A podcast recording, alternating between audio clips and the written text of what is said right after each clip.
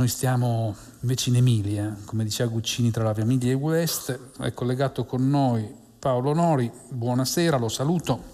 Buongiorno. Buongiorno, che è l'autore del libro del giorno di oggi che eh, si intitola Che dispiacere, un'indagine su Bernardo Barigazzi, edito da Salani, eh, 16 euro, 241 pagine. Dunque, eh, Paolo Nori, ancora prima di aprire il libro mi fermerei sulla copertina e sul titolo perché Che dispiacere è il titolo del romanzo, ma è anche la testata di, una, di un magazine sportivo eh, di cui si parla poi all'interno del racconto. Come è venuta in mente l'idea di un magazine sportivo che viene pubblicato solo il giorno dopo la sconfitta di una celeberrima squadra di football italiano, ovvero sia la Juventus?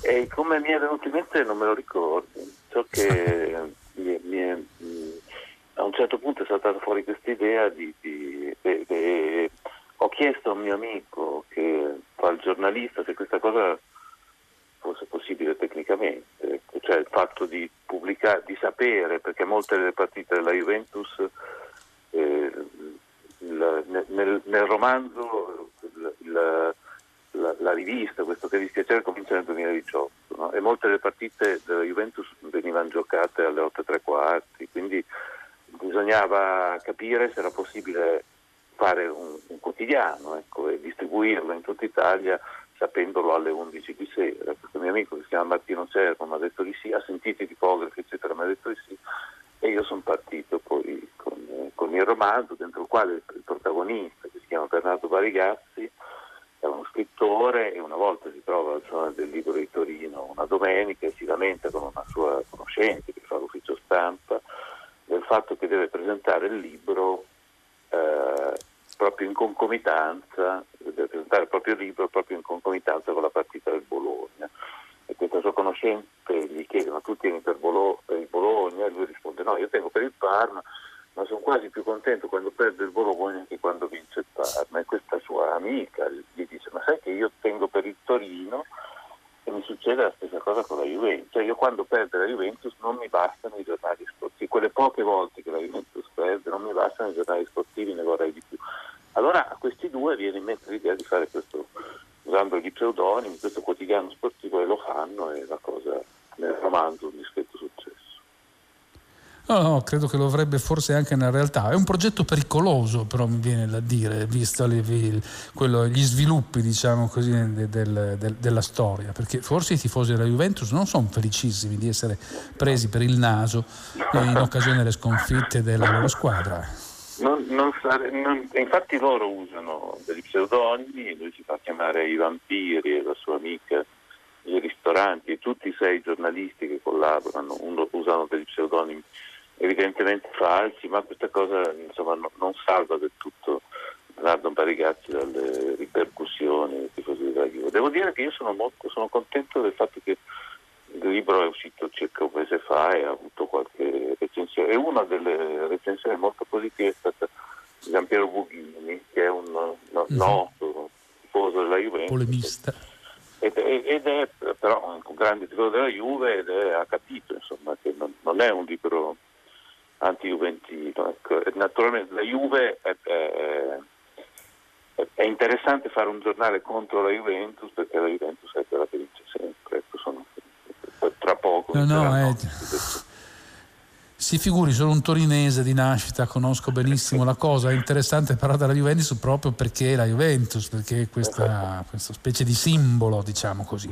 E, ehm, il, il, il, cui motto, il, scusi, è, è prego. non è importante, è l'unica cosa che conta, che è il sottotitolo di che dispiacere, cioè in questo giornale sportivo come sottotitolo il motto della Eh, insomma, la dice lunga su tante cose. E, ho come l'impressione che il vero luogo di questo suo racconto sia più che geografico, Bologna, di cui peraltro si parla e attraverso le sue parole se ne vedono degli squarci, sia il mondo dei giornali dell'editoria.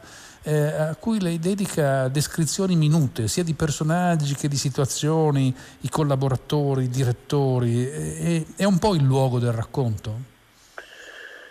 Allora, io quello lì è, così si può dire, il mio mondo professionale, cioè la, la, il mestiere che faccio ormai da vent'anni, scrivere dei libri e di traverso, mi viene da dire di collaborare con giornali. Io ho l'impressione però che qui, qui dentro, nel, in che dispiacere ci sia, eh, ci sia molto Bologna, ecco, un libro dove è un libro a me, eh, a me sembra, forse poi mi sbaglio dal suo punto di vista forse più interessante del mio, ma io, sono, io, io abito a Parma come appunto, cioè sono nato a Parma e abito a Bologna ormai da vent'anni e per molto tempo, per una quindicina d'anni, mi sono sentito un po' come, per quanto possa sembrare ridicolo, in, in esilio.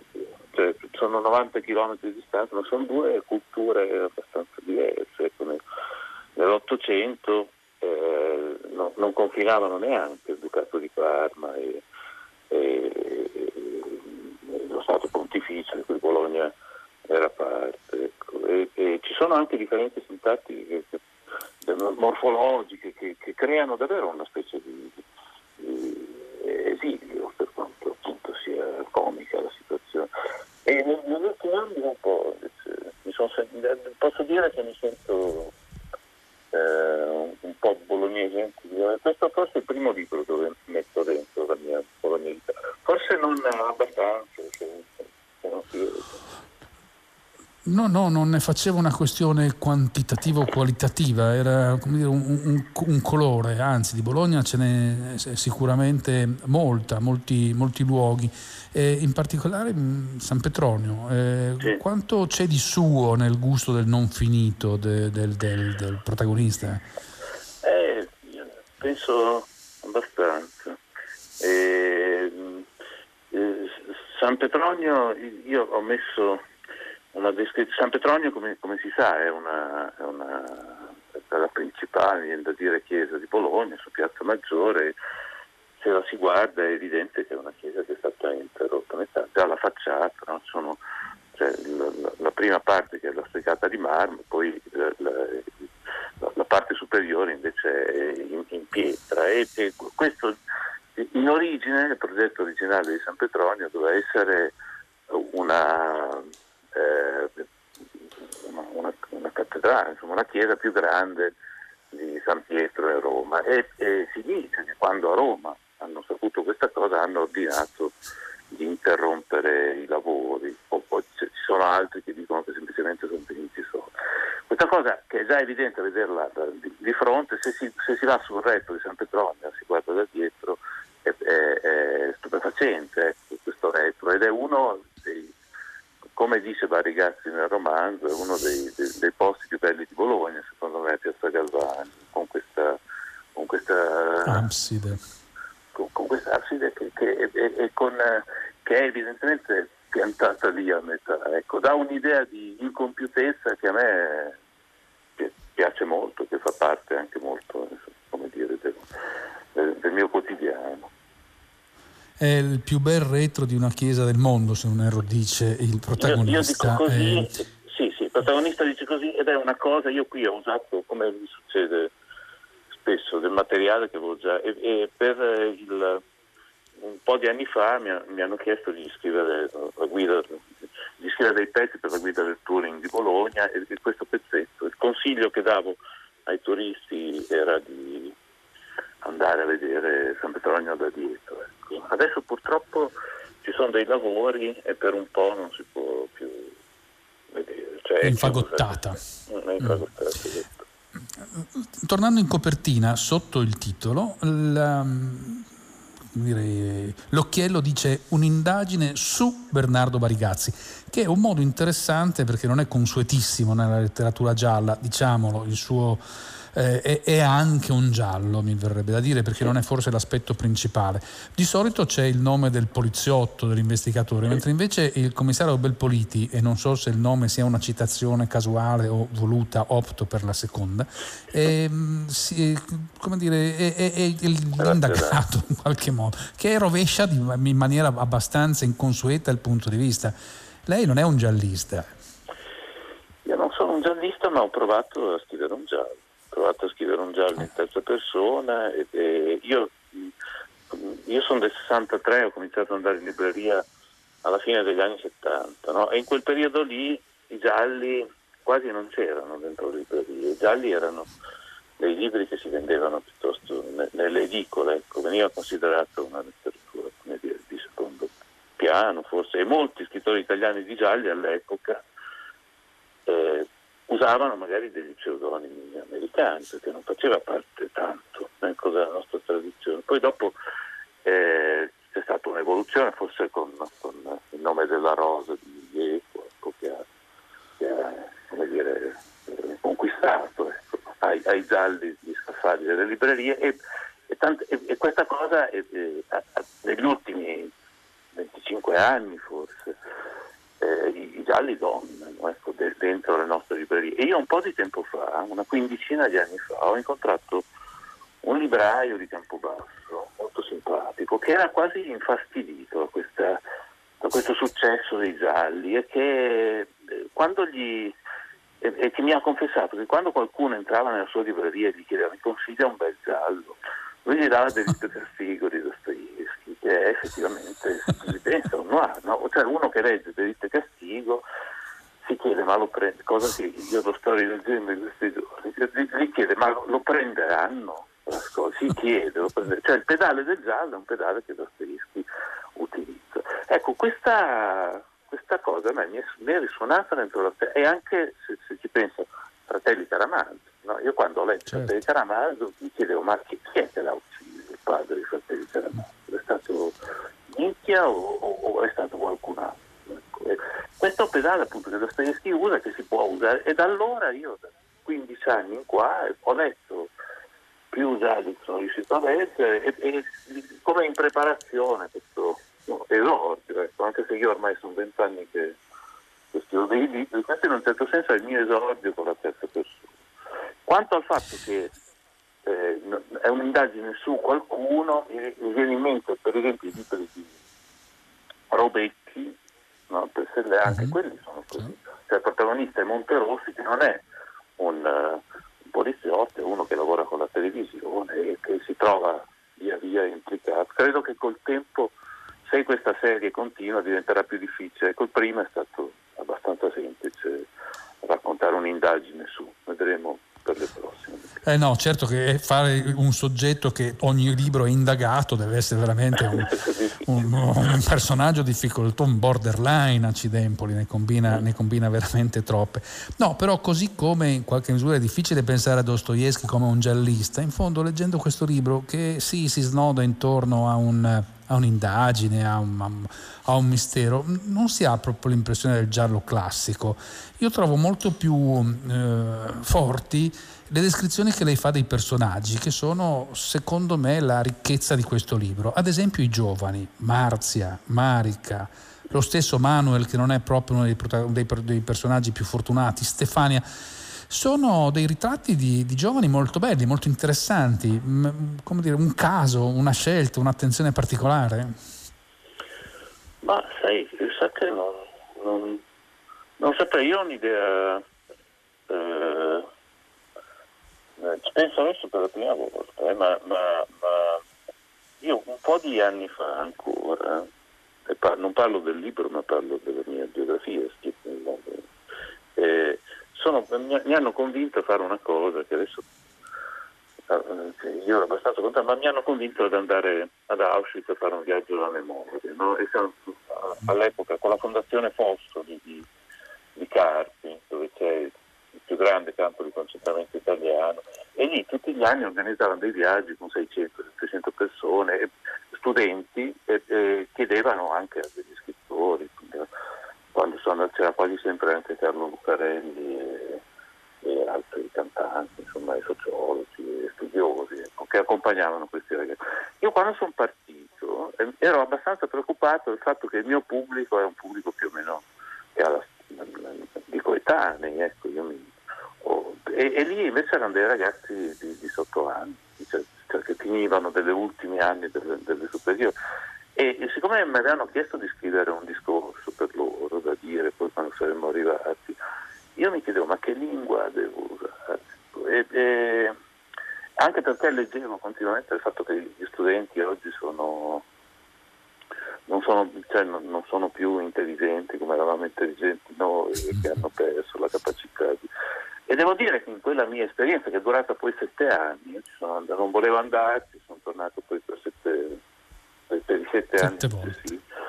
ho invece trovato che sono, sono, molto più svegli di come ero sveglio io. Cioè io ho un'idea molto eh, positiva dei, dei, dei, miei due ragazzi di oggi, perché ho una figlia che sta per compiere 16 anni e lei mi sembra più, più, più in gamba di come ero io quando facevo dei superiori, il fratello, insomma in cose nelle quali mi sembra che lei non si perda. Quindi, immagino che questa idea si rifletta ecco, sui, personaggi più, più, giovani che sono forse più svegli. Ecco, di questo libro. Credo di sì, e soprattutto queste ragazze, c'è anche la figlia del protagonista che mi sembra, come capita spesso nei suoi libri, assomigliarle per certi aspetti abbastanza pur essendo diversissimo, mentre invece forse non ha un'idea felicissima di quello che sarà il futuro suo, ma anche un po' di tutti noi, di, de, de, della vecchiaia, perché l'anziano che è protagonista del suo racconto è un martello che, come dire, picchia in testa a tutti e in qualche misura anche al lettore, ribadendo molto la sua, eh, dire, di, difficile relazione con le cose. Ah, Lamborghini è un personaggio, a me è molto simpatico, è, però è forse un personaggio tragico. È un signore che ha, avuto, che ha lavorato come, come quadro ecco, in, in, varie ditte e che è appena andato in pensione che come, non si rassegna al suo pensionamento, non si rassegna al fatto di non essere di non servire più a nessuno, se si può dire la cosa in modo abbastanza crudele. Ecco, ed è oltretutto anche convinto di essere una persona spiritosa e, e, e, cerca continuamente nelle sue giornate di avere conferma di sua, del fatto che è uno brillante e purtroppo non, non, non le trova e si incattivisce ed è, è, davvero un personaggio che è forse quello che, si, che, che, che sta peggio ecco, tra, tra, tutti, tra, tra le decine, tra i dieci circa personaggi che sono dentro. Sì, credo che forse appena peggio di lui possa stare sua moglie, che è una sorta di vittima silente. Io ho l'impressione che questa signora che parla pochissimo, eh, allora il, il, il, la, l'azione del romanzo dura qualche giorno dopo e, e, avviene dopo un litigio che hanno avuto eh, loro due, Lamborghini con sua moglie che si chiama Ilaria e io ho l'impressione che che, questo, che il silenzio di Ilaria dipende dal fatto che da, da, questo litigio ed è proprio uno strumento che lei usa in, in questi giorni nei confronti di suo marito, ma credo che lei più che subire la situazione, diciamo così, la, la, la, la domini, la guidi. Ecco. Non, ho, non, ho, l'impressione di una, che, eh, che non è, non è, eh. Ilaria Lamborghini sia una vittima. No, vabbè, pensavo che stare accanto al suo borbottante marito fosse ancora più difficile, diciamo eh, così. Se eh, scelto. Eh beh, questo è anche vero. Diciamo che lei è un autore che mh, aiuta molto i suoi lettori. In, la prima pagina del libro è dedicata all'elenco dei personaggi principali, tutti accompagnati da una riga di descrizione, e lo chiude con, ehm, esplicitando quelle che sono le, le citazioni che nel libro lei va facendo. Eh, Oblomov, eh, Slansky, insomma ce ne sono, ce ne sono diverse, lei no, no, non lo nasconde. Eh, però io ho come l'impressione che una cosa che non, non, viene detta, ma che sia al fondo il libro, è un po' una ricerca sull'identità, questo, questo, oltre che essere un giallo, un'identità delle persone, dei vari protagonisti perché in parte mostrano qualcosa ma una, la loro vera identità forse la nascondono. È lì che si muove la, il suo sguardo sui suoi personaggi? Guardi, c'è uno di questi personaggi che si chiama Marzia, che è una barista laureata in filosofia e che ha nascosto la laurea in filosofia quando si è proposto, quando ha mandato il curriculum al suo datore di lavoro e che eh, si racconta di una cosa che è successa un po' di tempo prima. Lei era era in una casa alla Bolognina, che è un quartiere qua di Bologna, in un appartamento bianco con delle librerie che aspettava un fidanzato che non arrivava. No? Allora non, era lì che ha preso un libro da, da, dalla libreria, l'ha aperto e ha letto una frase no? che, che, dice eh, che i crociati, alla prima crociata, eh, tutte le entità che incontravano le scambiavano per Gerusalemme. E poi si accorgevano che non, quando si accorgevano che, non era, che quella città non era Gerusalemme facevano un pogrom.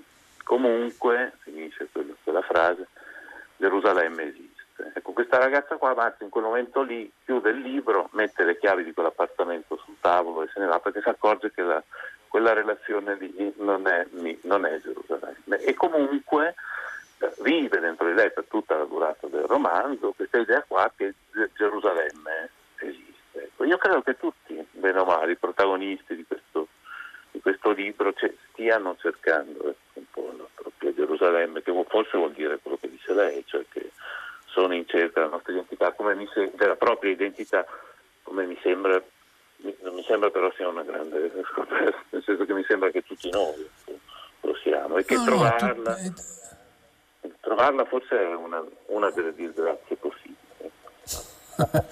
possibile anche questo. È, è, vero che tutti cerchiamo un'identità, forse non tutti lo sappiamo e non tutti lo, lo, scriviamo. Forse c'è un solo personaggio nel libro che non cerca un'identità perché è convinto di averla, che è Mancino, mi sbaglio? Ah, Mancino aspira anche lui ad essere... Mancino è un po' il contrario di Barigatti No, Barigazzi è un certo. scrittore che si è stancato di essere un po' di fare lo scrittore e si è trovato per una combinazione a fare il giornalista sportivo. Mancino, che ha tipo 15 anni in meno, è un giornalista che ha appena pubblicato il suo primo romanzo e aspira a cambiare e a diventare. Lui non sa, lui, eh, ecco, questo è, uno, è un giovane che però non è, non è tanto, non è no.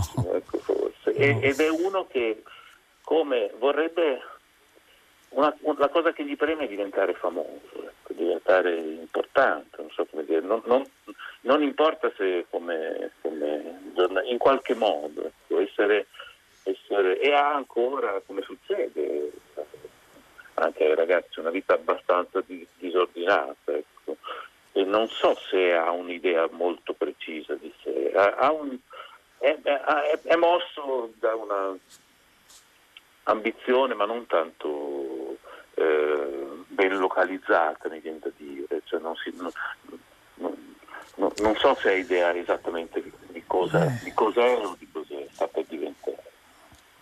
No, eh, certamente, è questo che fa la differenza, credo, tra chi in fondo la sua identità cerca con una certa qual fatica o chi in fondo è convinto semplicemente di dovergli andare incontro perché gli è già chiaro oh, come sia. Sento una domanda un po', un po stupida c'è una particolare attenzione ai colori. Eh, che sono quelli del commissariato, che sono quelli dei bar. Eh, è, è, un suo vezzo? Ah, è possibile. Come le dicevo, io sto rileggendo per una cosa che, che sto provando a fare Le vite castigo di Dostoevsky e lì mm. sono, ho, appena cominciato, ho appena ricominciato, c'è la stanza della vecchia dell'usuraia, no? dove domina il colore giallo. Io ho questa idea che la, la la, i posti no? sono, ah, ci, ci, trasmettono ecco, delle, e che quel giallo lì è un giallo terribile, ecco, quasi, insomma, molto, anzi, molto più disgustoso di quanto è il disgustoso verde della caserma dei carabinieri. dei, dei carabinieri. No?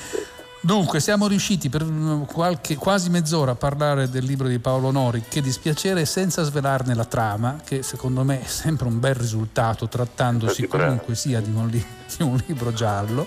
Eh, io ringrazio molto Paolo Nori per averci comunque svelato qualcosa di questo suo libro, del modo in cui è stato scritto, di quello che lui pensa e ha pensato scrivendolo. Quindi lo saluto molto e lo ringrazio. Buonasera grazie. Paolo Nori, grazie mille. Grazie a lei, grazie a lei buonasera. Eh, Evviva, e, mh, mm, ricordo il titolo Che dispiacere, un'indagine su Bernardo Barigazzi, edito dall'editore Salani, 16 euro, 241 pagine. La sigla che sale alle mie spalle è un segnale però inequivocabile. Finisce il pomeriggio di Fahrenheit, ma finisce anche la settimana. Io mi accingo a passare alla linea a 6 gradi con Luca Damiani ed Enrico Morteo a tutti gli ascoltatori un buon sabato e una buona domenica.